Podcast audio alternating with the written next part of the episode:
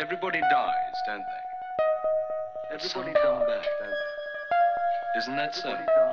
You tried to get into the locked drawer today, didn't you? The King in Yellow by Robert W. Chambers, original publication date 1895. The King in Yellow is dedicated to my brother. Along the shore the cloud waves break, the twin suns sink behind the lake, the shadows lengthen in Carcosa. Strange is the night where black stars rise, and strange moons circle through the skies, but stranger still is lost Carcosa.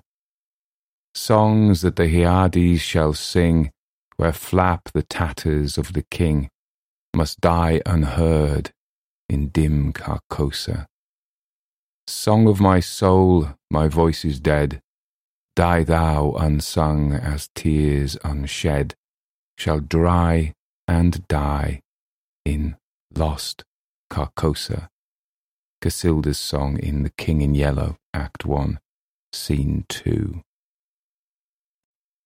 The Repairer of Reputations. Ne rêlons pas les fous, leur folie dure plus longtemps que les nôtres. Voilà toute la différence. Toward the end of the year 1920, the government of the United States had practically completed the program adopted during the last months of President Winthrop's administration. The country was apparently tranquil. Everybody knows how the tariff and labour questions were settled.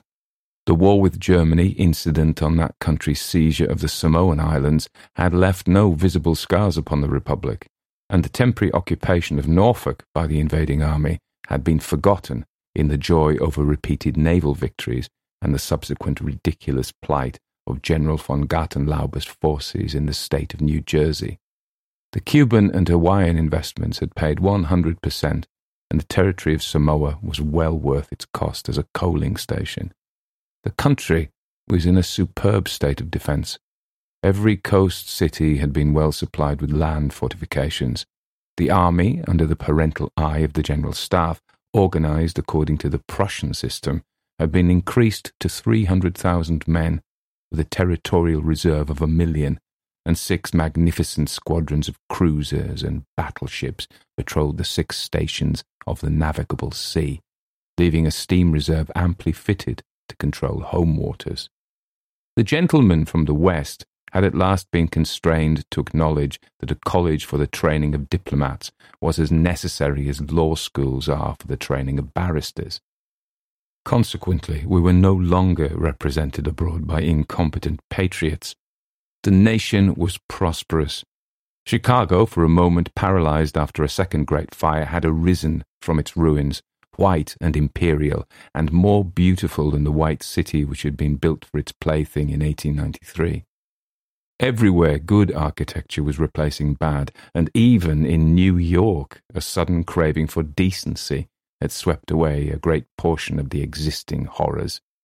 Streets had been widened, properly paved and lighted, trees had been planted, squares laid out, elevated structures demolished, and underground roads built to replace them.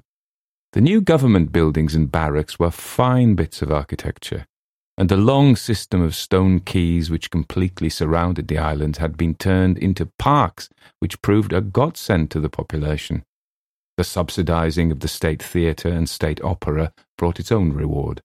The United States National Academy of Design was much like European institutions of the same kind.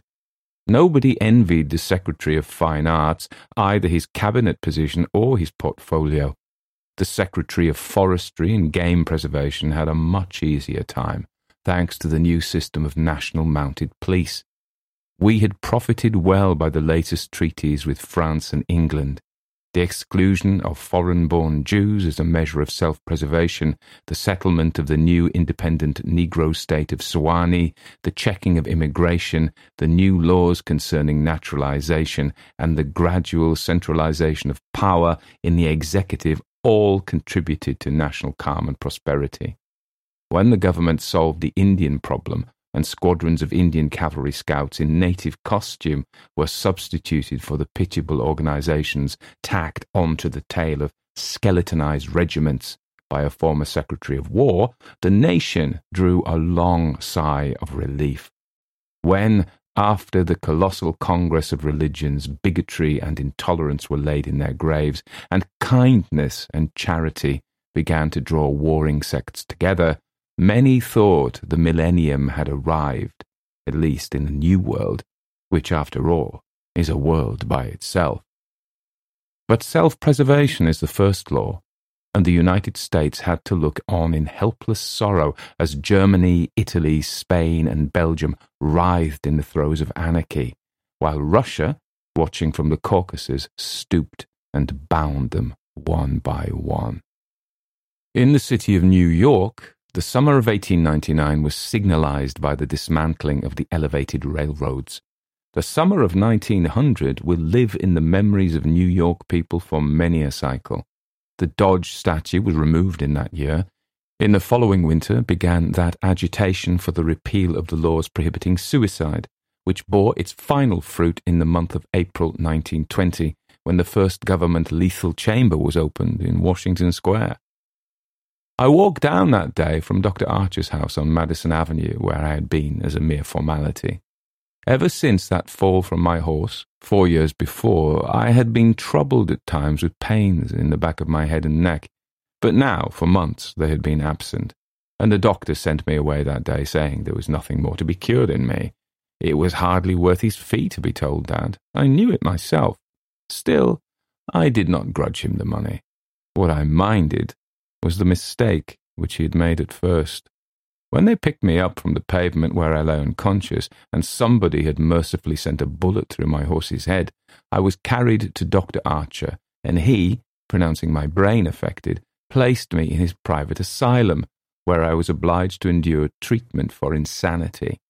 At last he decided that I was well, and I, knowing that my mind had always been as sound as his, if not sounder, paid my tuition as he jokingly called it, and left.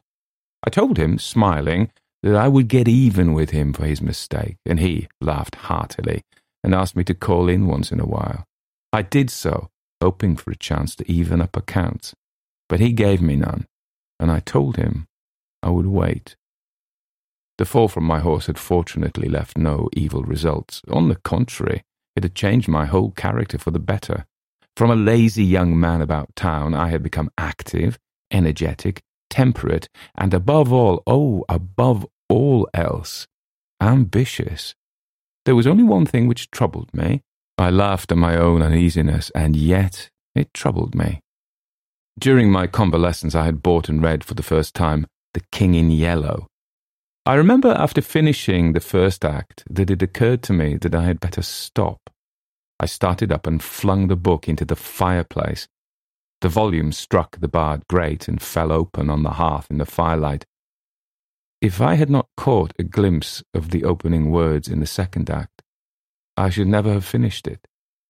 But as I stooped to pick it up, my eyes became riveted to the open page, and with a cry of terror, or perhaps it was of joy so poignant that I suffered in every nerve, I snatched the thing out of the coals and crept, shaking, to my bedroom, where I read it and reread it, and wept and laughed, and trembled with a horror which at times assails me yet. This is the thing that troubles me, for I cannot forget Carcosa, where black stars hang in the heavens, where the shadows of men's thoughts lengthen in the afternoon, when the twin suns sink into the lake of Hali, and my mind will bear forever the memory of the pallid mask.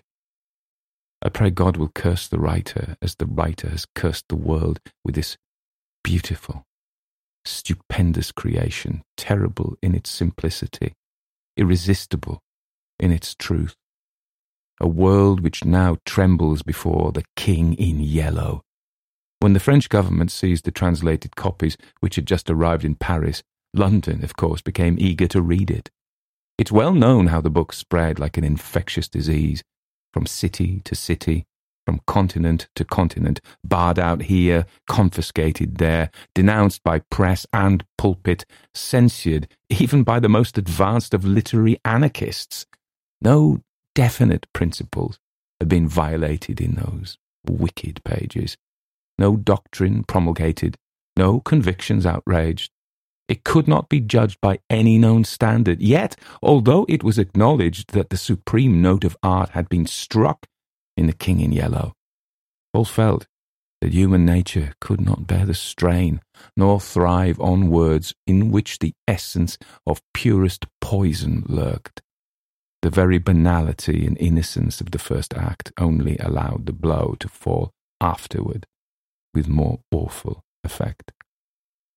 It was, as I remember, the 13th day of April 1920 that the first government lethal chamber was established on the south side of Washington Square between Wooster Street and South Fifth Avenue. The block, which had formerly consisted of a lot of shabby old buildings used as cafes and restaurants for foreigners, had been acquired by the government in the winter of 1898. The French and Italian cafes and restaurants were torn down. The whole block was enclosed by a gilded iron railing, which converted into a lovely garden with lawns, flowers, and fountains. In the centre of the garden stood a small white building severely classical in architecture and surrounded by thickets of flowers. Six ionic columns supported the roof, and the single door was of bronze. A splendid marble group of the Fates stood before the door, the work of a young American sculptor, Boris Yvain, who had died in Paris when only 23 years old. The inauguration ceremonies were in progress as I crossed University Place and entered the square. I threaded my way through the silent throng of spectators, but was stopped at Fourth Street by a cordon of police. A regiment of United States Lancers were drawn up in a hollow square round the lethal chamber.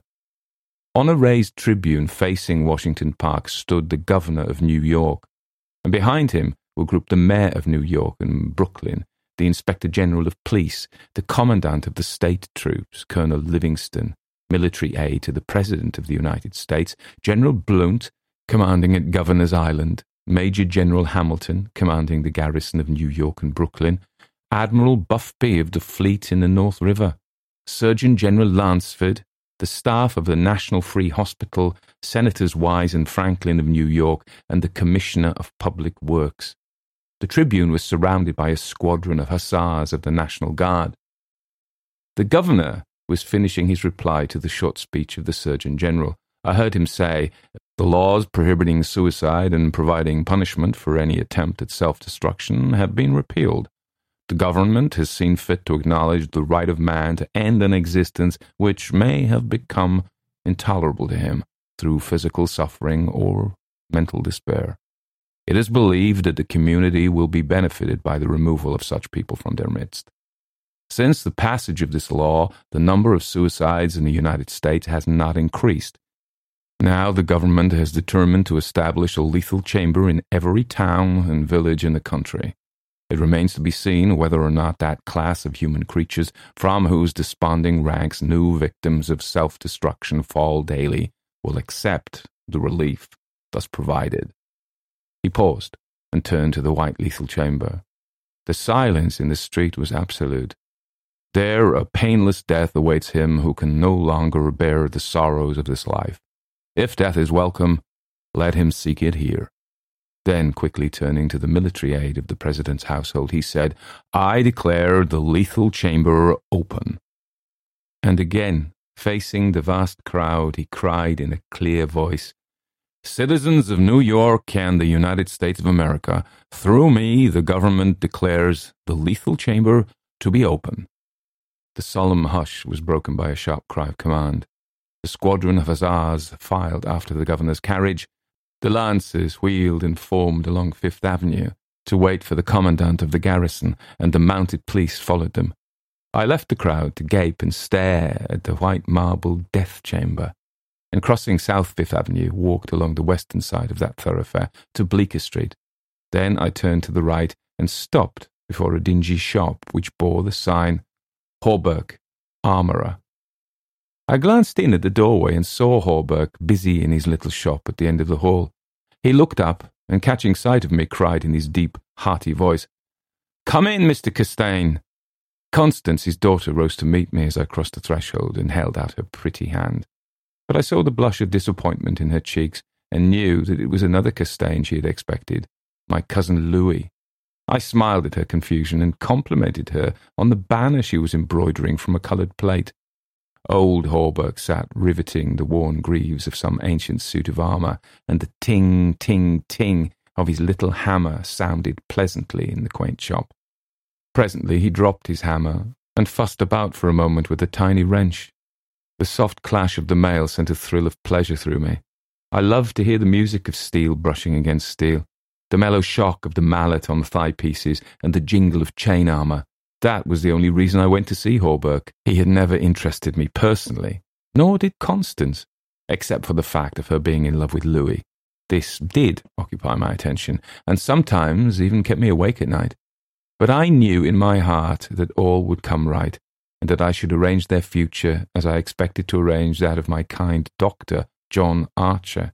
However, I should never have troubled myself about visiting them just then, had it not been, as I say, that the music of the tinkling hammer had for me this strong fascination.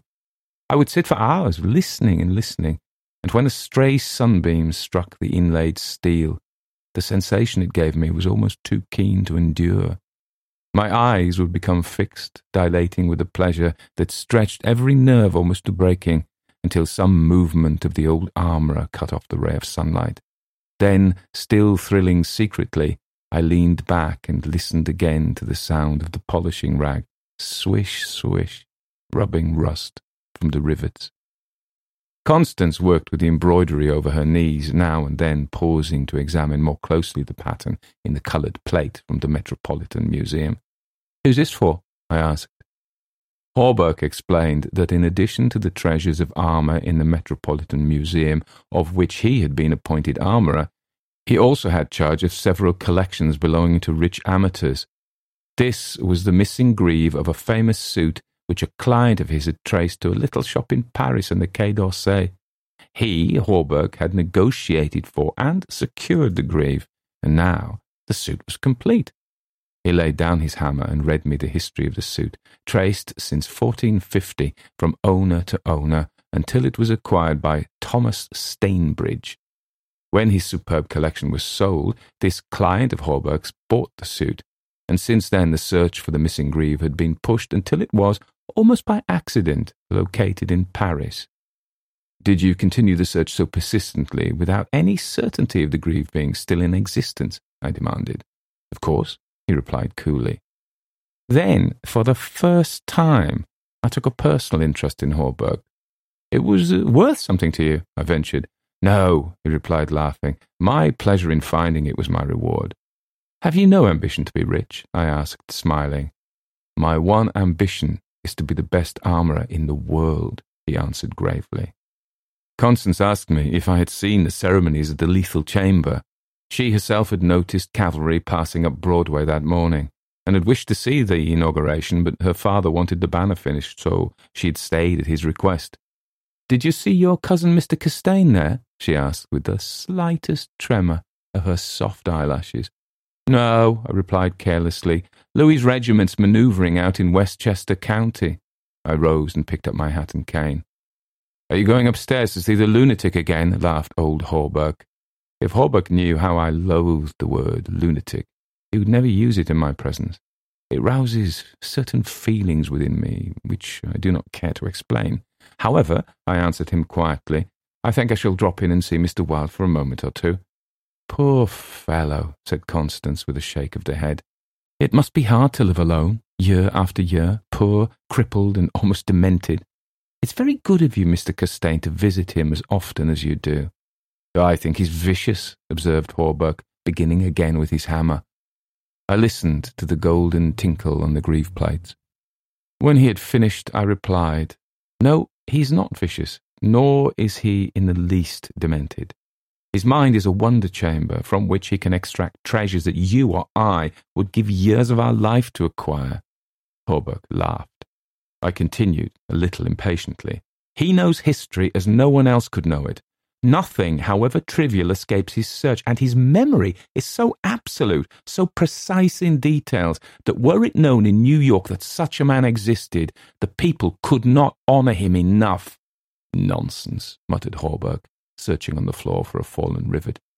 Is it nonsense? I asked, managing to suppress what I felt. Is it nonsense when he says that the tassets and cuissards of the enamelled suit of armour, commonly known as the Prince's Emblazoned, can be found among a mass of rusty theatrical properties, broken stoves, and rag pickers' refuse in a garret in Pell Street?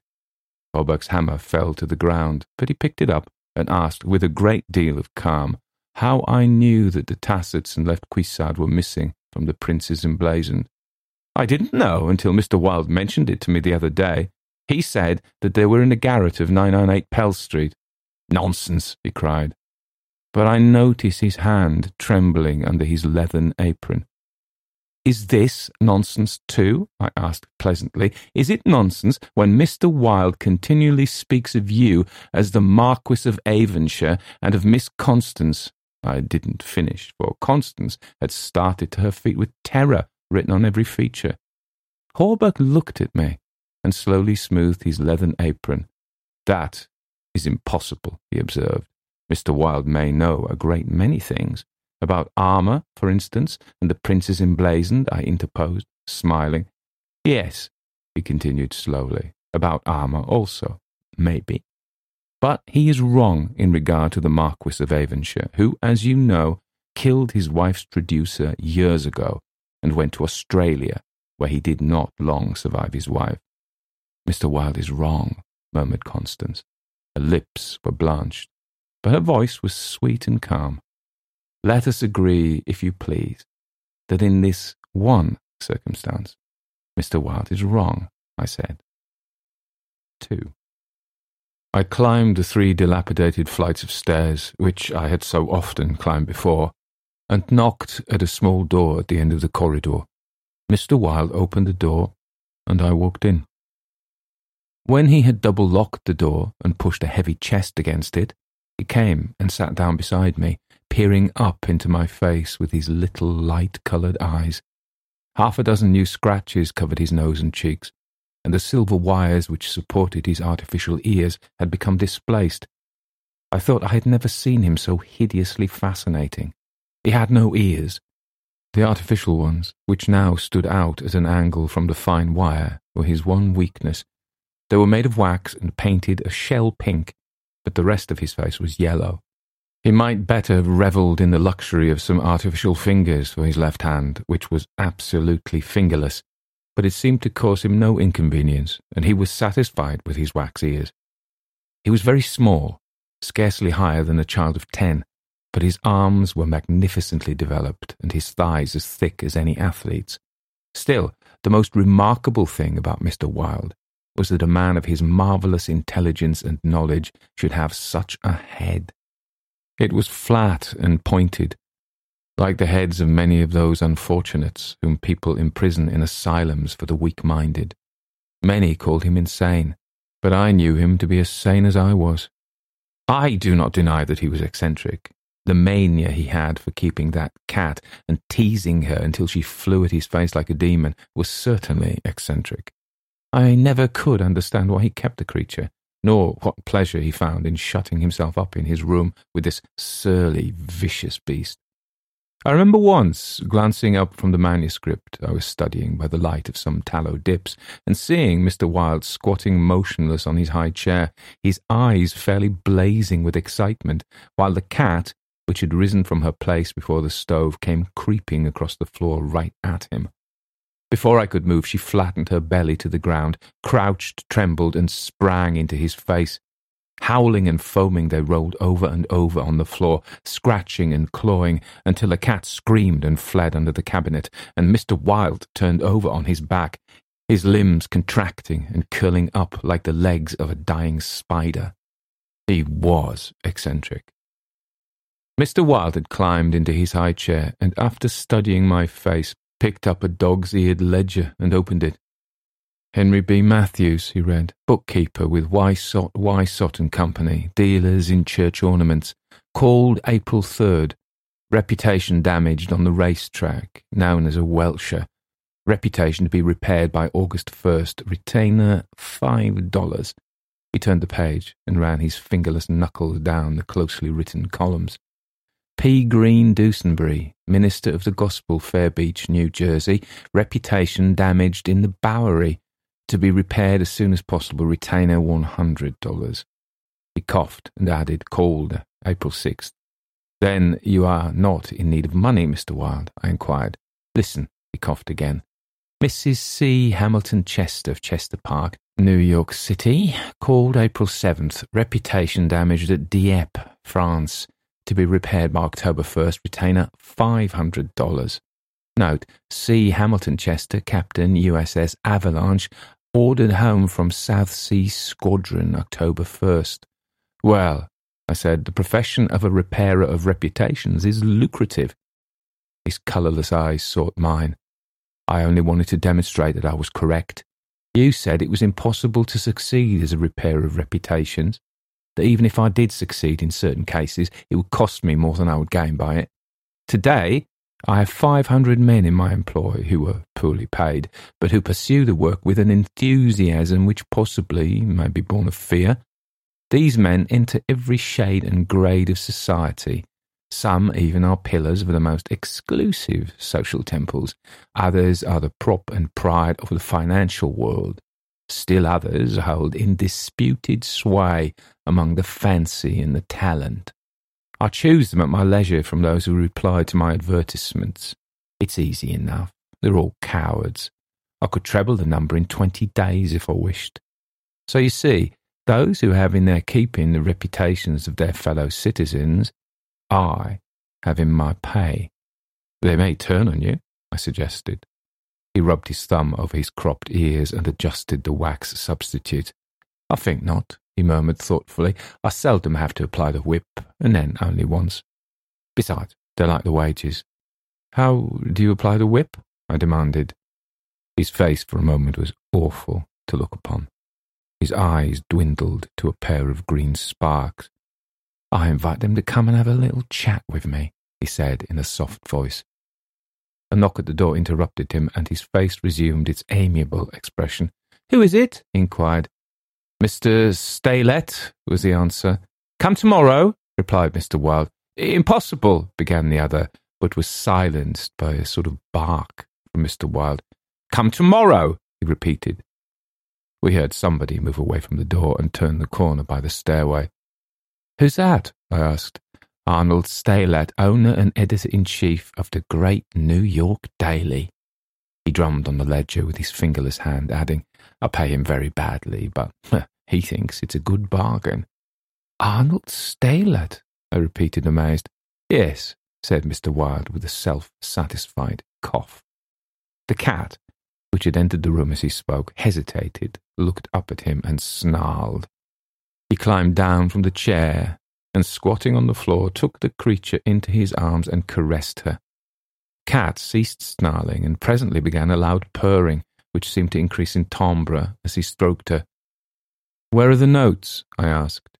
He pointed to the table, and for the hundredth time I picked up the bundle of manuscript entitled The Imperial Dynasty of America. One by one I studied the well worn pages, worn only by my own handling, and although I knew all by heart from the beginning, when from Carcosa, the Hyades, Hastur, and Aldebaran, to Castaigne, Louis de Calvados, born 19th December 1877. I read it with an eager, rapt attention, pausing to repeat parts of it aloud and dwelling especially on Hildred de Calvados, only son of Hildred Castaigne and Edythe Landes Castaigne, first in succession, etc., etc. When I finished, Mr. Wilde nodded and coughed. Speaking of your legitimate ambition, he said, how did Constance and Louis get along? She loves him, I replied simply. The cat on his knee suddenly turned and struck at his eyes, and he flung her off and climbed onto the chair opposite me. And Dr. Archer? But that's a matter you can settle any time you wish, he added. Yes, I replied. Dr. Archer can wait. But it's time I saw my cousin Louis. It is time, he repeated. Then he took another ledger from the table and ran over the leaves rapidly. We are now in communication with 10,000 men, he muttered. We can count on 100,000 within the first 28 hours. and in 48 hours the state will rise en masse. The country follows the state, and the portion that will not, I mean California and the Northwest, might better never have been inhabited. I shall not send them the yellow sign. The blood rushed to my head, but I only answered, A new broom sweeps clean. The ambition of Caesar and Napoleon pales before that which could not rest until it had seized the minds of men and controlled even their unborn thoughts, said Mr. Wilde. You're speaking of the king in yellow, I groaned with a shudder. He is a king whom emperors have served. I am content to serve him, I replied. Mr. Wilde sat rubbing his ears with his crippled hand. Perhaps Constance doesn't love him, he suggested. I started to reply, but a sudden burst of military music from the street below drowned my voice. The 20th Dragoon Regiment, formerly in garrison at Mount St. Vincent, was returning from the manoeuvres in Westchester County to its new barracks on East Washington Square. It was my cousin's regiment. They were a fine lot of fellows in their pale blue, tight fitting jackets, jaunty busbies, and white riding breeches with the double yellow stripe, into which their limbs seemed moulded. Every other squadron was armed with lances, from the metal points of which fluttered yellow and white pennons. The band passed, playing the regimental march. Then came the colonel and staff, the horses crowding and trampling, while their heads bobbed in unison, and the pennons fluttered from their lance points. The troopers who rode with the beautiful English seat looked brown as berries from their bloodless campaign among the farms of Westchester, and the music of their sabres against the stirrups and the jingle of spurs and carbines was delightful to me. I saw Louis riding with his squadron. He was as handsome an officer as I have ever seen. Mr. Wilde, who had mounted a chair by the window, saw him too, but said nothing. Louis turned and looked straight at Hawberk's shop as he passed, and I could see the flush on his brown cheeks. I think Constance must have been at the window. When the last troopers had clattered by, and the last pennons vanished into South Fifth Avenue, Mr. Wilde clambered out of his chair and dragged the chest away from the door. Yes, he said, it's time that you saw your cousin Louis. He unlocked the door, and I picked up my hat and stick and stepped into the corridor. The stairs were dark. Groping about, I set my foot on something soft which snarled and spit, and I aimed a murderous blow at the cat. But my cane shivered to splinters against the balustrade, and the beast scurried back into Mr. Wilde's room. Passing Hawberk's door again, I saw him still at work on the armour, but I didn't stop, and stepping out into Bleecker Street, I followed it to Wooster, skirted the grounds of the lethal chamber, and crossing Washington Park, went straight to my rooms in the Benedick. Here I lunched comfortably, read the Herald and the Meteor, and finally went to the steel safe in my bedroom and set the time combination. The three and three quarter minutes which it is necessary to wait while the time lock is opening are, to me, golden moments. From the instant I set the combination to the moment when I grasp the knobs and swing back the solid steel doors, I live in an ecstasy of expectation. Those moments must be like moments passed in paradise. I know what I am to find at the end of the time limit. I know what the massive safe holds secure for me, for me alone. And the exquisite pleasure of waiting is hardly enhanced when the safe opens and I lift from its velvet crown a diadem of purest gold blazing with diamonds. I do this every day, and yet the joy of waiting and at last touching again the diadem only seems to increase as the days pass. It is a diadem fit for a king among kings, an emperor among emperors. The king in yellow might scorn it, but it shall be worn by his royal servant, I held it in my arms until the alarm in the safe rang harshly, and then tenderly, proudly, I replaced it and shut the steel doors. I walked slowly back into my study, which faces Washington Square, and leaned on the window sill. The afternoon sun poured into my windows, and a gentle breeze stirred the branches of the elms and maples in the park, now covered with buds and tender foliage. A flock of pigeons circled about the marble arch. The gardeners were busy with the flower beds around the fountain, and the freshly turned earth smelled sweet and spicy. A lawn mower, drawn by a fat white horse, clinked across the greensward, and watering carts poured showers of spray over the asphalt drives. Around the statue of Peter Stuyvesant, which in 1897 had replaced the monstrosity supposed to represent Garibaldi, children played in the spring sunshine, and nurse girls wheeled elaborate baby carriages with a reckless disregard for the pasty faced occupants, which could probably be explained by the presence of a half a dozen trim dragoon troopers languidly lolling on the benches.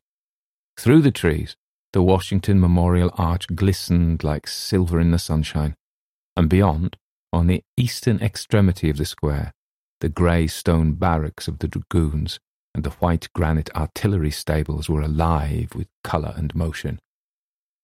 I looked at the lethal chamber on the corner of the square opposite. A few curious people still lingered about the gilded iron railing, but inside the grounds the paths were deserted. I watched the fountains ripple and sparkle. The sparrows had already found this new bathing nook, and the basins were covered with the dusty feathered little things. Two or three white peacocks picked their way across the lawns, and a drab coloured pigeon sat so motionless on the arm of one of the fates that it seemed to be part of the sculptured stone. As I was turning carelessly away, a slight commotion in the group of curious loiterers around the gates attracted my attention. A young man had entered and was advancing with nervous strides along the gravel path which leads to the bronze doors of the lethal chamber. He paused a moment before the fates, and as he raised his head to those three mysterious faces, the pigeon rose from its sculptured perch, circled about for a moment, and wheeled to the east. The young man pressed his hand to his face, and then, with an undefinable gesture, sprang up the marble steps the bronze doors closed behind him, and half an hour later the loiterers slouched away, and the frightened pigeon returned to its perch in the arms of fate. I put on my hat and went out into the park for a little walk before dinner. As I crossed the central driveway, a group of officers passed, and one of them called out, Hello, Hildred, and came back to shake hands with me. It was my cousin Louis, who stood smiling and tapping his spurred heels with his riding whip. Just back from Westchester, he said. I've been doing the bucolic milk and curds, you know, dairymaids in sunbonnets who say, hell, and I don't think when you tell them they're pretty. I'm nearly dead for a square meal at Delmonico's. What's the news? There is none, I replied pleasantly. I saw your regiment coming in this morning. Did you? I didn't see you. Where were you? In Mr. Wilde's window. Oh, hell, he began impatiently. That man's stark mad. I don't understand why you. He saw how annoyed I felt by this outburst and begged my pardon. Re- really, old chap, he said, I don't mean to run down a man you like, but for the life of me, I can't see what the deuce you find in common with Mr. Wilde. He's not well bred, uh, to put it generously. He is hideously deformed. His head is the head of a criminally insane person. You know yourself he's been in an asylum. So have I, I interrupted calmly. Louis looked startled and confused for a moment, but recovered and slapped me heartily on the shoulder. You were completely cured, he began, but I stopped him again. I suppose you mean that I was simply acknowledged never to have been insane. Of course, that, that's what I meant, he laughed. I disliked his laugh because I knew it was forced, but I nodded gaily and asked him where he was going. Louis looked after his brother officers, who now almost reached Broadway. We had intended to sample a Brunswick cocktail, but to tell the truth, I was anxious for an excuse to go and see Hawberk instead. Come along, I'll make you my excuse. We found old Hawberk neatly attired in a fresh spring suit, standing at the door of his shop and sniffing the air. I just decided to take Constance for a little stroll before dinner, he replied to the impetuous volley of questions from Louis. We thought of walking on the park terrace along the North River. At that moment, Constance appeared and grew pale and rosy by turns as Louis bent over her small gloved fingers. I tried to excuse myself, alleging an engagement uptown, but Louis and Constance wouldn't listen, and I saw I was expected to remain and engage old Hawberk's attention. After all, it would be just as well if I kept my eye on Louis, I thought, and when they hailed a Spring Street horse car, I got in after them and took my seat beside the armourer. The beautiful line of parks and granite terraces overlooking the wharves along the North River, which were built in 1910 and finished in the autumn of 1917, had become one of the most popular promenades in the metropolis. They extended from the Battery to 190th Street, overlooking the noble river and affording a fine view of the Jersey shore and the highlands opposite. Cafes and restaurants were scattered here and there among the trees, and twice a week military bands from the garrison played in the kiosks on the parapets. We sat down in the sunshine on the bench at the foot of the equestrian statue of General Sheridan. Constance tipped her sunshade to shield her eyes, and she and Louis began a murmuring conversation which was impossible to catch.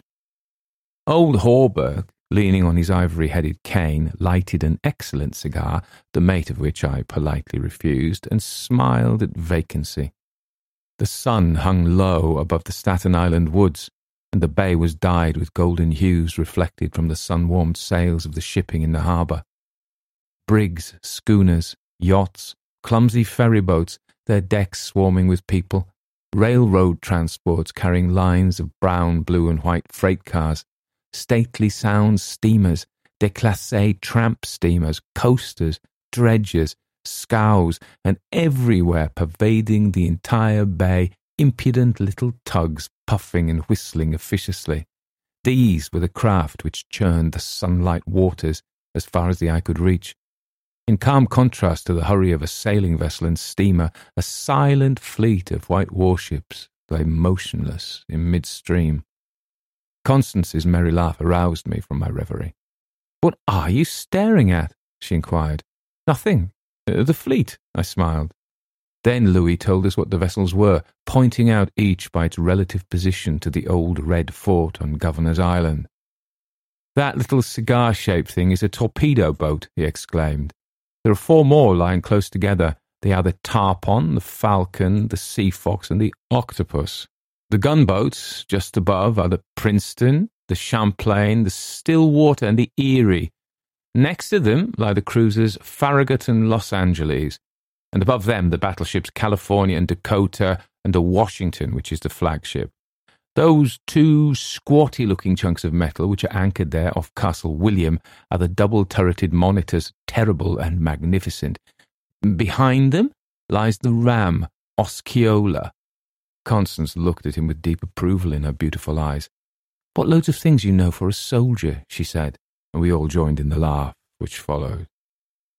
Presently, Louis rose with a nod to us and offered his arm to Constance, and they strolled away along the river wall. Hawberk watched them for a moment, and then turned to me. Mr. Wilde was right, he said. I found the missing tassets and left Cuissard of the Princes emblazoned in a vile old junk garret in Pell Street. 998? I inquired with a smile. Yes. Mr. Wilde is a very intelligent man, I observed. I want to give him the credit of this most important discovery, continued Hawberk, and I intend it shall be known that he is entitled to the fame of it. He won't thank you for that, I answered sharply. Please, say nothing about it. Do you know what it's worth? said Hawberk. No. Fifty dollars, perhaps? It is valued at five hundred, but the owner of the Prince's Emblazoned will give two thousand dollars to the person who completes his suit. That reward also belongs to Mr. Wilde. He doesn't want it. He refuses it, I answered angrily. What do you know about Mr. Wilde? He doesn't need the money. He's rich, or will be richer than any living man except myself. What would we care for money then? What would we care, he and I, when, when... When what? demanded Hawberk, astonished. You'll see, I replied, on my guard again. He looked at me narrowly, much as Dr. Archer used to, and I knew he thought I was mentally unsound. Perhaps it was fortunate for him that he did not use the word lunatic just then. No, I replied to his unspoken thought. I am not mentally weak. My mind is as healthy as Mr. Wilde's. I do not care to explain just yet what I have on hand, but it is an investment which will pay more than mere gold, silver, and precious stones. It will secure the happiness and prosperity of a continent, yes, a hemisphere. Ah, said Mr. Hawberk, and eventually, I continued more quietly, it will secure the happiness of the whole world and incidentally your own happiness and prosperity as well as Mr. Wilde's. Exactly, I smiled, but I could have throttled him for taking that tone. He looked at me in silence for a while and then said very gently, Why don't you give up your books and studies, Mr. Castaigne, and take a tramp among the mountains somewhere or other? You used to be fond of fishing. Take a cast or two at the trout in the Rangeley's. I don't care for fishing any more, I answered, without a shade of annoyance in my voice. You used to be fond of everything, he continued athletics, yachting, shooting, riding. I have never cared to ride since my fall, I said quietly. Ah, yes, your fall, he repeated, looking away from me. I thought this nonsense had gone far enough, so I brought the conversation back to Mr. Wilde, but he was scanning my face again in a manner highly offensive to me. Mr. Wilde, he repeated, do you know what he did this afternoon? He came downstairs and nailed a sign over the hall door next to mine. It read, Mr. Wilde, repairer of reputations. Third bell. Do you know what a repairer of reputations can be? I, I do, I replied, suppressing the rage within. Ah, he said again. Louis and Constance came strolling by and stopped to ask if we would join them. Hawberk looked at his watch. At the same moment, a puff of smoke shot from the casemates of Castle William, and the boom of the sunset gun rolled across the water and was re echoed from the highlands opposite. The flag came running down from the flagpole. The bugles sounded on the white decks of the warships, and the first electric light sparkled out from the Jersey shore. As I turned into the city with Hawberk, I heard Constance murmur something to Louis which I didn't understand, but Louis whispered, My darling, in reply, and again, walking ahead with Hawberk through the square, I heard a murmur of sweetheart and my own Constance, and I knew the time had nearly arrived when I should speak of important matters with my cousin Louis. 3. One morning early in May, I stood before the steel safe in my bedroom, trying on the golden jewelled crown. The diamonds flashed fire as I turned to the mirror, and the heavy beaten gold burned like a halo about my head. I remembered Camilla's agonized scream and the awful words echoing through the dim streets of Carcosa. They were the last lines in the first act, and I dared not think of what followed. Dared not, even in the spring sunshine, there, in my own room, surrounded with familiar objects, reassured by the bustle from the street and the voices of the servants in the hallway outside. For those poisoned words had dropped slowly into my heart as death sweat drops upon a bedsheet and is absorbed. Trembling, I put the diadem from my head and wiped my forehead. But I thought of Hastur and my own rightful ambition, and I remembered Mr. Wilde as I had last left him, his face all torn and bloody from the claws of that devil's creature. And what he said, ah, what he said! The alarm bell in the safe began to whir harshly, and I knew my time was up. But I wouldn't heed it, and replacing the flashing circlet upon my head, I turned defiantly to the mirror. I stood for a long time, absorbed in the changing expression of my own eyes. The mirror reflected a face which was like my own, but whiter and so thin that I hardly recognized it. And all the time I kept repeating between my clenched teeth, The day has come, the day has come, while the alarm in the safe whirred and clamoured, and the diamonds sparkled and flamed above my brow. I heard a door open, but I didn't heed it. It was only when I saw two faces in the mirror it was only when another face rose over my shoulder and two other eyes met mine. I wheeled like a flash and seized the long knife from my dressing table, and my cousin sprang back very pale, crying, Hildred, for God's sake! Then, as my hand fell, he said, It's I, Louis. Don't you know me? I stood silent. I could not have spoken for my life. He walked up to me and took the knife from my hand. What's all this? He inquired in a gentle voice. Are you ill? No, I replied, but I doubt if he heard me. Come, come, old fellow. Take off that brass crown and toddle into the study. Are you going to a masquerade? What's all this theatrical tinsel anyway? I was glad he thought the crown was made of brass and paste, yet I didn't like him any the better for thinking so. I let him take it from my hand, knowing it was best to humour him. He tossed the splendid diadem in the air and catching it turned to me smiling. It's dear at fifty cents, he said. What's it for? I didn't answer, but took the circlet from his hands and placing it in the safe shut the massive steel door. The alarm ceased its infernal din at once. He watched me curiously, but didn't seem to notice the sudden ceasing of the alarm. He did, however, speak of the safe as a biscuit box. Fearing lest he might examine the combination, I led the way into my study. Louis threw himself on the sofa and flicked flies with his eternal riding whip. He wore his fatigue uniform with the braided jacket and jaunty cap, and I noticed that his riding boots were all splashed with red mud. Where have you been? I inquired. Jumping mud creeks in Jersey, he said. I haven't had time to change yet. I was rather in a hurry to see you. Haven't you got a glass or something? I'm dead tired, been in the saddle 24 hours. I gave him some brandy from my medicinal store, which he drank with a grimace. Damn bad stuff, he observed. I'll give you an address where they sell brandy that is brandy. It's good enough for my needs, I said indifferently. I use it to rub my chest with. He stared and flicked at another fly. See here, old fellow, he began, I've got something to suggest to you. It's four years now that you've shut yourself up here like an owl, never going anywhere, never taking any healthy exercise, never doing a damn thing but poring over those books up there on the mantelpiece. He glanced along the row of shelves. Napoleon, Napoleon, Napoleon, he read. For heaven's sake, have you nothing but Napoleons there?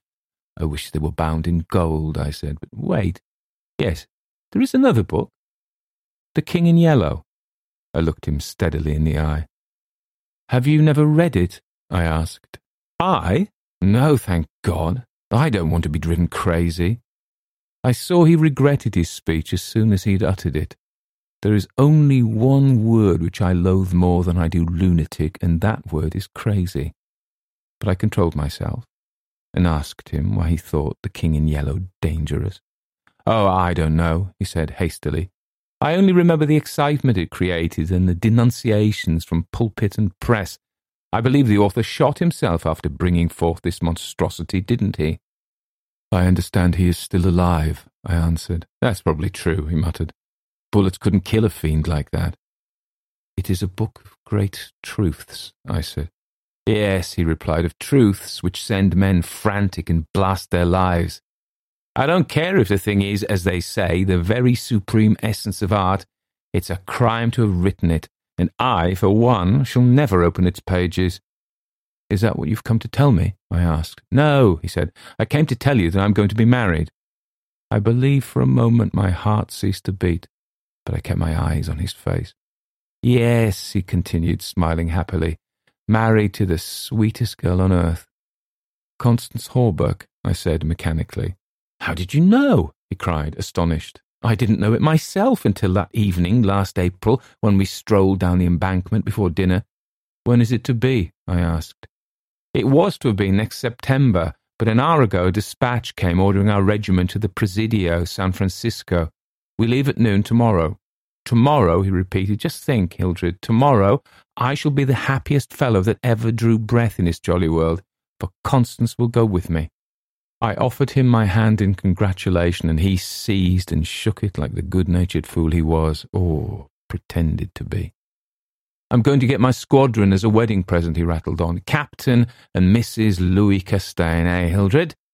Then he told me where it was to be and who were to be there, and made me promise to come and be best man. I set my teeth and listened to his boyish chatter without showing what I felt, but I was getting to the limit of my endurance. And when he jumped up and switching his spurs till they jingled, said he must go, I did not detain him. There is one thing I want to ask of you, I said quietly. Out with it, it's promised, he laughed. I want you to meet me for a quarter of an hour's talk tonight. Of course, if you wish, he said, somewhat puzzled. Where? Anywhere. In the park there. What time, Hildred? Midnight. What in the name of? He began, but checked himself and laughingly assented. I watched him go down the stairs and hurry away, his sabre banging at every stride. He turned into Bleecker Street, and I knew he was going to see Constance. I gave him ten minutes to disappear, and then followed in his footsteps, taking with me the jewelled crown and the silken robe embroidered with the yellow sign. When I turned into Bleecker Street and entered the doorway which bore the sign, Mr. Wilde, repairer of reputations, third bell, I saw old Hawberk moving about in his shop, and imagined I heard Constance's voice in the parlour, but I avoided them both and hurried up the trembling stairways to Mr. Wilde's apartment, and knocked and entered without ceremony. Mr. Wilde lay groaning on the floor, his face covered with blood, his clothes torn to shreds. Drops of blood were scattered about over the carpet, which had also been ripped and frayed in the evidently recent struggle. It's that cursed cat, he said, ceasing his groans and turning his colourless eyes on me. She attacked me while I was asleep. I believe she'll kill me yet. That was too much. So I went to the kitchen and, seizing a hatchet from the pantry, started to find the infernal beast and settle her then and there. My search was fruitless, and after a while I gave it up and came back to find Mr. Wilde squatting on his high chair by the table. He had washed his face and changed his clothes. The great furrows which the cat's claws had ploughed up in his face he had filled with collodion, and a rag hid the wound in his throat. I told him I should kill the cat when I came across her, but he only shook his head and turned to the open ledger before him. He read name after name of the people who had come to him in regard to their reputation, and the sums he had amassed were startling. I put the screws on now and then, he explained. One day or other, some of these people will assassinate you, I insisted. Do you think so? he said, rubbing his mutilated ears. It was useless to argue with him so I took down the manuscript entitled Imperial Dynasty of America for the last time I should ever take it down in Mr. Wilde's study. I read through it, thrilling and trembling with pleasure. When I had finished, Mr. Wilde took the manuscript and turning to the dark passage which leads from his study to his bedchamber, called out in a loud voice, Vance. Then, for the first time, I noticed a man crouching there in the shadow. How I had overlooked him during my search for the cat, I cannot imagine. Vance, come in, cried Mr. Wilde. The figure rose and crept towards us, and I shall never forget the face that he raised to mine as the light from the window illuminated it. Vance, this is Mr. Castaigne, said Mr. Wilde. Before he had finished speaking, the man threw himself on the ground before the table, crying and grasping, Oh God, oh God, oh my God, help me, forgive me. Oh, Mr. Castaigne, keep that man away. You cannot, you cannot mean it. You're different. Save me. I'm broken down. I was in a madhouse and now all was coming right when I'd forgotten the king, the king in yellow, and, but I shall go mad again. I shall go mad. His voice died into a choking rattle for Mr. Wilde had leapt on him and his right hand encircled the man's throat. When Vance fell in a heap on the floor, Mr. Wilde clambered nimbly into his chair again, and rubbing his mangled ears with the stump of his hand, turned to me and asked me for the ledger. I reached it down from the shelf and he opened it. After a moment's searching among the beautifully written pages, he coughed complacently and pointed to the name Vance. Vance, he read aloud. Osgood Oswald Vance. At the sound of his name, the man on the floor raised his head and turned a convulsed face to Mr. Wilde. His eyes were injected with blood, his lips tumefied. Called April 28th, continued Mr. Wilde. Occupation, cashier in the Seaforth National Bank has served a term of forgery at Sing Sing, from whence he was transferred to the asylum for the criminal insane.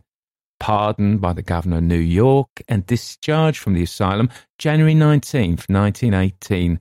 Reputation damaged at Sheepshead Bay. Rumours that he lives beyond his income. Reputation to be repaired at once. Retainer $1,500. Note has embezzled sums amounting to $30,000 since March 20th, 1919. Excellent family and secured present position through uncle's influence. Father, president of Seaforth Bank. I looked at the man on the floor. Get up, Vance, said Mr. Wilde in a gentle voice. Vance rose as if hypnotized. He'll do as we suggest now, observed Mr. Wilde, and opening the manuscript, he read the entire history of the imperial dynasty of America. Then, in a kind and soothing murmur, he ran over the important points to Vance, who stood like one stunned. His eyes were so blank and vacant that I imagined he had become half witted, and remarked it to Mr. Wilde, who replied that it was of no consequence anyway. Very patiently we pointed out to Vance what his share in the affair would be, and he seemed to understand after a while. Mr. Wilde explained the manuscript using several volumes on heraldry to substantiate the result of his researches. He mentioned the establishment of the dynasty in Carcosa, the lakes which connect Hastur, Aldebaran, and the mystery of the Hyades. He spoke of Casilda and Camilla, and sounded the cloudy depths of Demhe and the lake of Hali. The scalloped tatters of the king in yellow must hide Yhtill forever he muttered, but I do not think Vance heard him. Then by degrees he led Vance along the ramifications of the imperial family to Uoht and Thale, from Naotalba and Phantom of Truth to Aldones, and then, tossing aside his manuscript and notes, he began the wonderful story of the last king. Fascinated and thrilled, I watched him. He threw up his head his long arms were stretched out in a magnificent gesture of pride and power, and his eyes blazed deep in their sockets like two emeralds. Vance listened stupefied. As for me, when at last Mr. Wilde had finished, and pointing to me, cried, The cousin of the king! My head swam with excitement. Controlling myself with a superhuman effort, I explained to Vance why I alone was worthy of the crown, and why my cousin must be exiled or die. I made him understand that my cousin must never marry, even after renouncing all his claims, and how that least of all he should marry the daughter of the Marquis of Avonshire and bring England into the question. I showed him a list of thousands of names which Mr. Wilde had drawn up. Every man whose name was there had received the yellow sign which no living human being dared disregard. The city, the state, the whole land were ready to rise and tremble before the pallid mask. The time had come. The people should know the son of Hastur, and the whole world bow to the black stars which hang in the sky over Carcosa. Vance leaned on the table, his head buried in his hands. Mr. Wilde drew a rough sketch on the margin of yesterday's Herald with a bit of lead pencil. It was a plan of Hawberk's rooms. Then he wrote out the order and affixed the seal, and shaking like a palsied man, I signed my first writ of execution with my name, Hildred Rex. Mr. Wilde clambered to the floor and, unlocking the cabinet, took a long square box from the first shelf. This he brought to the table and opened. A new knife lay in the tissue paper inside, but I picked it up and handed it to Vance along with the order and the plan of Hawberk's apartment. Then Mr. Wilde told Vance he could go, and he went, shambling like an outcast of the slums. I sat for a while watching the daylight fade behind the square tower of the Judson Memorial Church, and finally, gathering up the manuscript and notes, took my hat and started for the door. Mr. Wilde watched me in silence. When I had stepped into the hall, I looked back. Mr. Wilde's small eyes were still fixed on me. Behind him, the shadows gathered in the fading light. Then I closed the door behind me and went out into the darkening streets. I had eaten nothing since breakfast, but I was not hungry.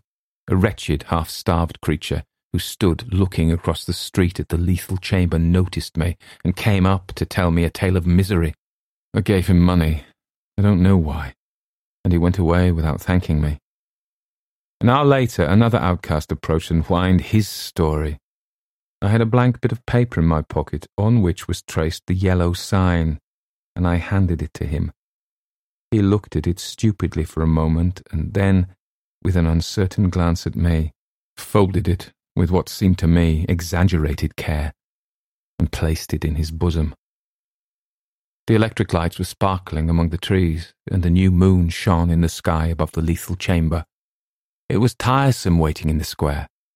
I wandered from the marble arch to the artillery stables and back again to the lotus fountain. The flowers and grass exhaled a fragrance which troubled me. The jet of the fountain played in the moonlight, and the musical splash of falling drops reminded me of the tinkle of chain mail in Hawberk's shop but it was not so fascinating, and the dull sparkle of the moonlight on the water brought no such sensations of exquisite pleasure as when the sunshine played over the polished steel of a corselet on Hawberk's knee. I watched the bats darting and turning above the water plants in the fountain basin, but their rapid, jerky flight set my nerves on edge, and I went away again to walk aimlessly to and fro among the trees. The artillery stables were dark, but in the cavalry barracks the officers' windows were brilliantly lighted, and the sally port was constantly filled with troopers in fatigue, carrying straw and harnesses and baskets filled with tin dishes. Twice the mounted sentry at the gates was changed while I wandered up and down the asphalt walk. I looked at my watch. It was nearly time. The lights in the barracks went out one by one.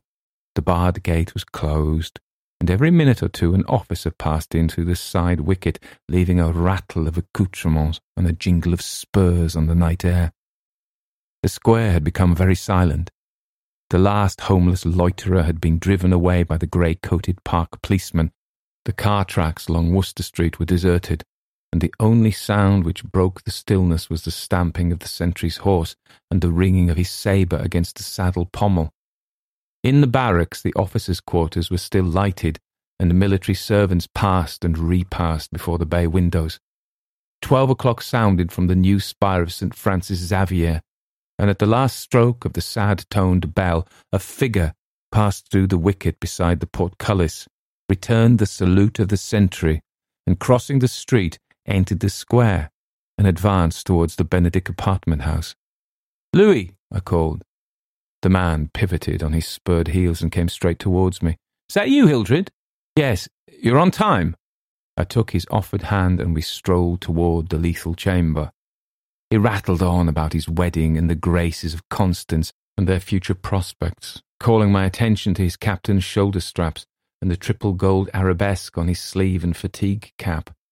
I believe I listened as much to the music of his spurs and sabre as I did to his boyish babble. And at last we stood under the elms on the Fourth Street corner of the square opposite the lethal chamber. Then he laughed and asked me what I wanted with him. I motioned him to a seat on a bench under the electric light and sat down beside him. He looked at me curiously, with that same searching glance which I hate and fear so in doctors. I felt the insult of his look, but he didn't know it, and I carefully concealed my feelings. Well, old chap, he inquired. What can I do for you? I drew from my pocket the manuscript and notes of the imperial dynasty of America, and looking him in the eye, said, I'll tell you, on your word as a soldier, promise me to read this manuscript from beginning to end without asking me a question. Promise me to read the notes in the same way, and promise me to listen to what I have to tell after. I promise, if you wish it, he said pleasantly. Give me the paper, Hildred. He began to read, raising his eyebrows with a puzzled, whimsical air which made me tremble with suppressed anger. As he advanced, his eyebrows contracted and his lips seemed to form the word rubbish. Then he looked slightly bored, but apparently for my sake read with an attempt at interest which presently ceased to be an effort. He started when in the closely written pages he came to his own name, and when he came to mine, he lowered the paper and looked sharply at me for a moment. But he kept his word and resumed his reading, and I let the half formed question die on his lips unanswered. When he came to the end and read the signature of Mr. Wilde, he folded the paper carefully and returned it to me. I handed him the notes, and he settled back, pushing his fatigue cap up to his forehead with a boyish gesture which I remembered so well in school. I watched his face as he read, and when he finished, I took the notes with the manuscript and placed them in my pocket. Then I unfolded a scroll marked with the yellow sign. He saw the sign, but he didn't seem to recognize it, and I called his attention to it somewhat sharply. Well, he said, I see it. What is it? It is the yellow sign, I said angrily. Oh, that's it, is it? said Louis in that flattering voice, which Dr. Archer used to employ with me, and would probably have employed again had I not settled his affair for him. I kept my rage down and answered as steadily as possible. Listen, have you engaged your word? I am listening, old chap, he replied soothingly. I began to speak very calmly. Dr. Archer, having by some means become possessed of the secret of the imperial succession, attempted to deprive me of my right, alleging that because of a fall from my horse four years ago I had become mentally deficient. He presumed to place me under restraint in his own house in hopes of either driving me insane or poisoning me. I have not forgotten it. I visited him last night and the interview was final. Louis turned quite pale but didn't move. I resumed triumphantly. There are yet three people to be interviewed in the interests of Mr. Wilde and myself. They are my cousin Louis, Mr. Hawberk, and his daughter Constance. Louis sprang to his feet, and I arose also, and flung the paper marked with the yellow sign to the ground. Oh, I don't need to tell you what I have to say, I cried, with a laugh of triumph. You must renounce the crown to me, do you hear? To me! Louis looked at me with a startled air, but recovering himself, said kindly, uh, Of course I renounce the. What is it I must renounce? The crown, I said angrily. Of, of course, he answered. I renounce it. Come, old chap, I'll walk back to your rooms with you. Don't act as if you think I am insane. What nonsense, he replied. Come, it's getting late, Hildred. No, I shouted, you must listen. You cannot marry, I forbid it. Do you hear? I forbid it. You shall renounce the crown, and in reward I grant you exile, but if you refuse, you shall die. He tried to calm me, but I was roused at last, and drawing my long knife, barred his way. Then I told him how they would find Dr. Archer in the cellar with his throat open, and I laughed in his face when I thought of Vance and his knife and the order signed by me. Ah, you are the king, I cried, but I shall be king. Who are you to keep me from empire all over the habitable earth? I was born the cousin of a king, but I shall be king. Louis stood white and rigid before me. Suddenly a man came running up Fourth Street, entered the gate of the lethal temple, traversed the path to the bronze doors at full speed, and plunged into the death chamber with the cry of one demented, and I laughed until I wept for tears, for I had recognized Vance and knew that Hawberk and his daughter were no longer in my way. Go, I cried to Louis. You have ceased to be a menace. You will never marry Constance now. And if you marry anyone else in your exile, I will visit you as I did the doctor last night. Mr. Wilde takes charge of you tomorrow. Then I turned and darted into South Fifth Avenue, and with a cry of terror, Louis dropped his belt and sabre and followed me like the wind. I heard him close behind me at the corner of Bleecker Street, and I dashed into the doorway under Hawberk's sign. He cried, Halt, or I fire!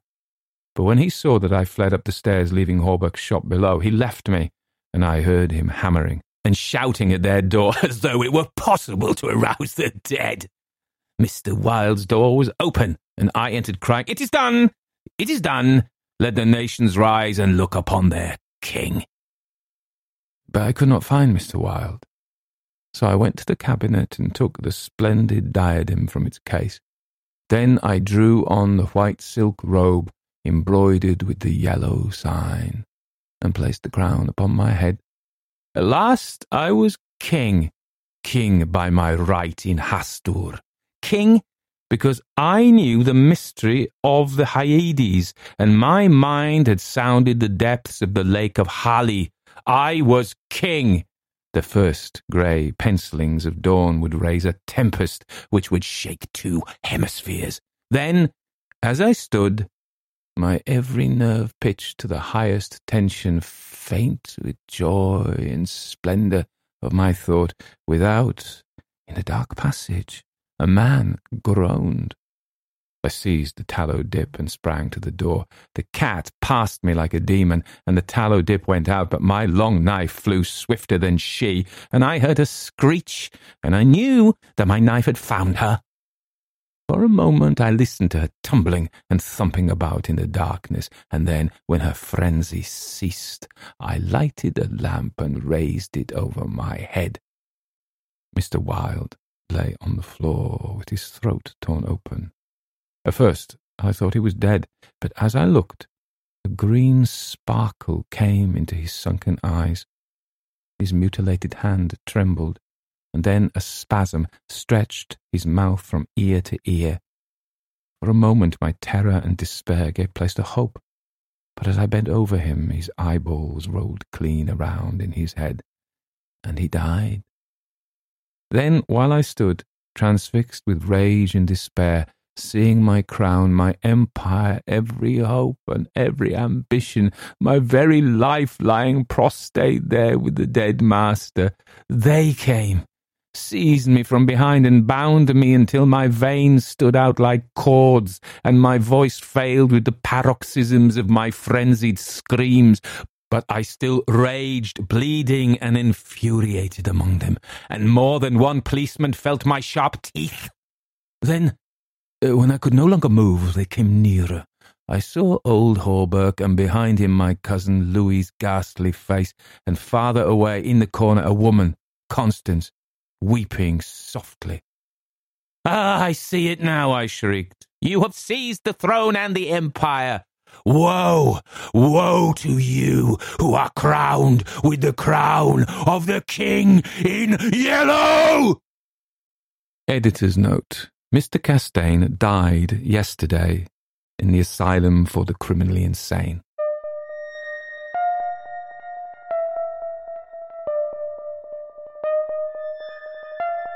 Everybody dies, don't they? Everybody come back, don't they? So that was Isn't The that so? Repairer of Reputations by Robert W. Chambers. Let me say something about Robert W. Chambers. Bobby to his friends, perhaps. Uh, he was an American author and artist born May 26, 1865, in Brooklyn, New York, and he's most famous for his collection of short stories, The King in Yellow, published in 1895, which influenced many writers of horror and weird fiction. So uh, you probably got this, but when he's referring to the 1920s, that's like 30 years in the future from when the story was written, uh, you know, mid 20s or so. So it was like us writing it. It was a piece of science fiction, really. So he was born into a family of artists and attended the Art Students League of New York. He initially pursued a career as a fine artist, working as a sketch artist for magazines and newspapers. He also illustrated books, including editions of Edgar Allan Poe's works. Now, we've done, um, we did another of his stories, The Yellow Sign, in which the protagonist is actually an artist. And uh, Hil- Hildred Castaigne is actually mentioned in that story. So the stories in this in this collection, The King in Yellow, uh, cohere together really. So uh, Chambers began writing fiction in the 1890s and published his first collection of short stories in the Quarter in 1894. However, it was his second collection, The King in Yellow, that gained him recognition as a writer. The stories in this collection, the theme is they're all inspired by a book, The King in Yellow, which is actually a play. And uh, as you realise, uh, it, it's it, the King in Yellow isn't named after that. Yeah. So Chambers continued to write throughout his career, publishing numerous novels and collections of short stories, including *The Maker of Moons* (1896), *The Mystery of Choice* (1897), and *The Tracer of Lost Persons* (1906), which is also it's very similar to um, the the uh, Repair of Reputations, isn't it? That kind of title. In addition to his writing, Chambers was also an avid traveller and outdoorsman. I like that as a title. I think I'd like to be an outdoorsman. He spent much of his time travelling and hunting in rural America and Europe, which provided inspiration for many of his stories. Chambers died on December 16th, 1933, in New York City at the age of 68. Although he's overlooked t- today, not by me, his work had a significant impact on the horror and weird fiction genres and has continued to inspire writers to this day. As a way into that, we can talk about Carcosa. So the name Carcosa comes up in an Ambrose Bierce short story, An Inhabitant of Carcosa, and this is in a made-up city. This was published in 1886, and it's only after its destruction the old and mystical city is seen in retrospect by a figure who previously lived there. So it's very vague uh, reference, as as this is. They're kind of allusions, and we know that um, Poe does this and um, Lovecraft does this. M.R. James does this. They kind of allude. Tolkien does this. They allude to a depth behind a story, like a mythos behind a story. So um, um, Robert W. Chambers liked the idea of Carcosa, this fictional city, and used it as the basis for The King in Yellow. Uh, the city is said to be located somewhere in this in the distant past or future. I like that ambiguity, and is associated with supernatural and otherworldly phenomena. Mm. In the stories, Carcosa is often described as a mysterious ancient city with strange and eldritch architecture, inhabited by otherworldly beings and surrounded by a mysterious and ominous atmosphere. The city is also associated with the eponymous play The King in Yellow, which we've mentioned, which is said to originate from Carcosa and is said to drive anyone who reads it to madness. Over time, Carcosa has become a popular element in the wider Cthulhu mythos, a shared universe of horror and weird fiction created by H.P. Lovecraft and other writers. So, you know, the idea is they all add to it and they borrow uh, settings, characters, monsters from each other. So the city has appeared in mysterious, in numerous, not mysterious, works of fiction, films, and games, and has become an iconic symbol of cosmic horror and the unknown. Um, so we've already talked about that. We need to say something about eugenics. So I, I think we've got to be careful. We read about this future city of New York with all its new laws, and he's imagining what the future will be like and it's fairly um, um, appalling to us. I think we've got to be careful we don't presume that that's what he believed, because like Orwell wrote 1984, he wasn't saying, "Yeah, this is great," or you know, um, Aldous Huxley uh, writes Brave New World. They're not saying, "Yeah, this is fantastic." It's like an apoc- apocalyptic. Um, or dystopian is probably the word, not apocalyptic, because because it's still going on. But yeah, dystopian future. So we need to say something about eugenics because you know how he talks about, you know, he has this idea that the French invade, no, the Germans invade the US and uh, they have all these hussars and uh, lancers still riding around in the future with their beautiful lances and horses. And it's almost like something by, uh, the, you know, a French writer, Guy de Maupassant, about the 1871 uh, Franco-Prussian War. That's um, Boule de Suif, um, yeah, anyway, let's not go into dumpling, ball of fat or ball of lard, but very famous. And you know, these ideas of cavalry officers riding around. I remember Joseph Roth or Joseph Roth, who wrote the Radetzky March and is sort of the Austro-Hungarian Empire. So there's all these cavalry officers riding around. Um, so, but this idea of the death chamber, one wonders why he put it in because it doesn't appear to be germane to the story. You could have had that story without the death chamber, but I think it's part of um, yeah, I don't really know. It doesn't really isn't really necessary, but it was maybe something that he was, um, you know, and these ideas that the, the state sanctioned the murder of or the assisted suicide of people who were weak-minded or um, either suffering mentally or physically, and they make them into these beautiful little palaces where you go and kill yourself. Um, I'm not in favour of that, by the way. So I'm not sure Chambers was either, and I don't know why he put it in, but it's sort of I suppose it's part of him painting a picture of a future a future city to kind of to because of course when we're writing supernatural fiction or um, speculative fiction, we have to kind of move it from our everyday life in order for us to suspend disbelief. Otherwise, we're going to go, yeah, that's not going to happen. So you fant- put it in a fantasy world. We put it in Corinthia or Transylvania or in a in a in the past or in a very distant country or on a different planet, and we've got to kind of make a make a distance between reality and the setting in order for um, strange things to happen. Although honestly, the strange the things that happen aren't very strange in this because um, it isn't actually a supernatural story. It's a story with an unreliable narrator, which is good because we don't realize how crazy he is to start off with Hildred Castaigne. But it becomes evident as the story goes on. It's very nicely done how it creeps up on us that this guy's crackers. Um, and uh, that uh, at the beginning we think about, you know, what is this true? Is this true when we're I am because I've read a lot of fantasy and horror stories, I'm prepared to be in a world whereby it is possible that he is in touch with this mystical Carcosa that invades our space and time. And in fact, in The Yellow Sign, that's exactly what does happen. It's a far more supernatural story. But this one is about somebody who's had a fall from a horse, has become very suspicious of doctors, and um, uh, and people thinking that he's insane when in fact he is insane. And and you know, funnily enough, I've obviously worked with lots of people who are psychotic, uh, honestly in the grip of florid delusions, and they, they do tend they tend to be a little bit more paranoid than this. But um, um, yeah, th- this this doesn't strike me as too out of the way. I could see somebody tomorrow who had similar delusions of grandiosity that they were a king in a mysterious realm, and also the paranoid ideation that uh, people are out to get him. The, the Mr. Wilde is interesting the, the, because this is bizarre, isn't it?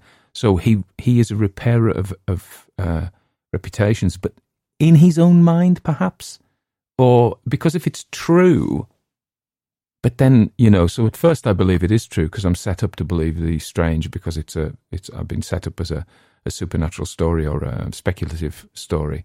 But then, as the story goes on, I think, well, do you know, he's mad as well. You know, he is insane as well.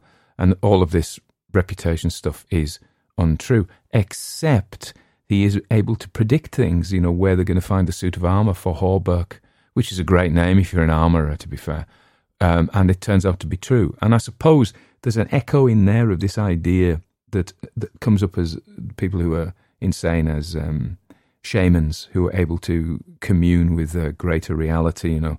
And so I think you know if you were a, uh, in Africa or Siberia and a traditional, or you know North America or Australia in an indigenous setting, um, the, the shamanic view is is acceptable and found useful and helpful.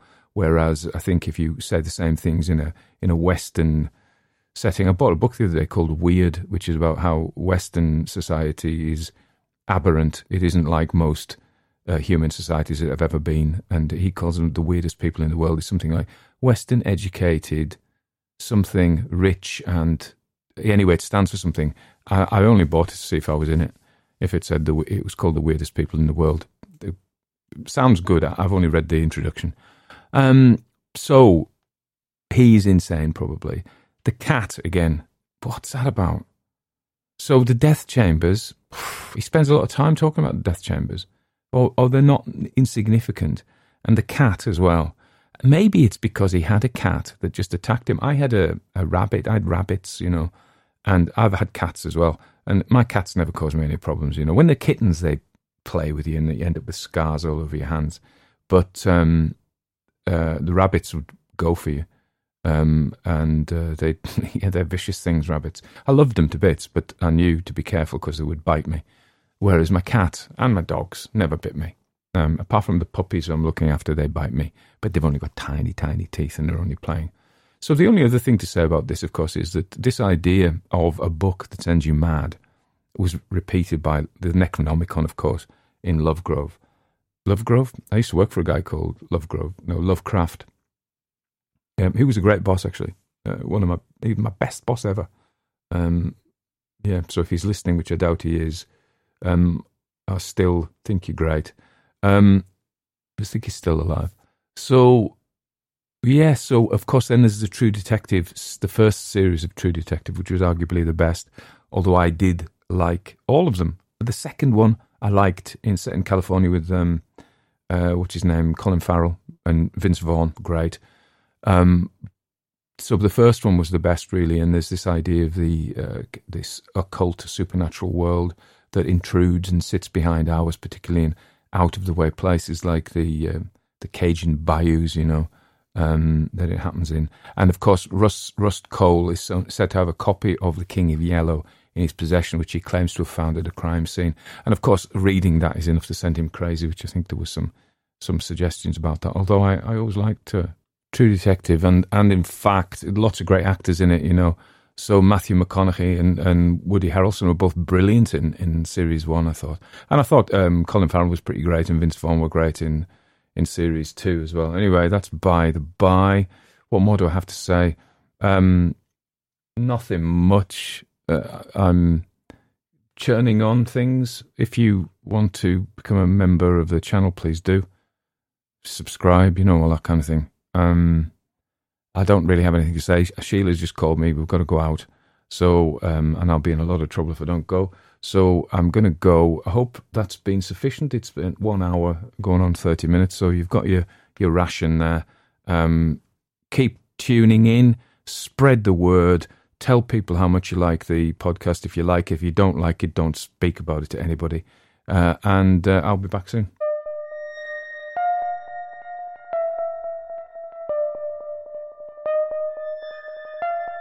Everybody dies, don't they? Everybody Somehow. come back, don't they? Isn't that so?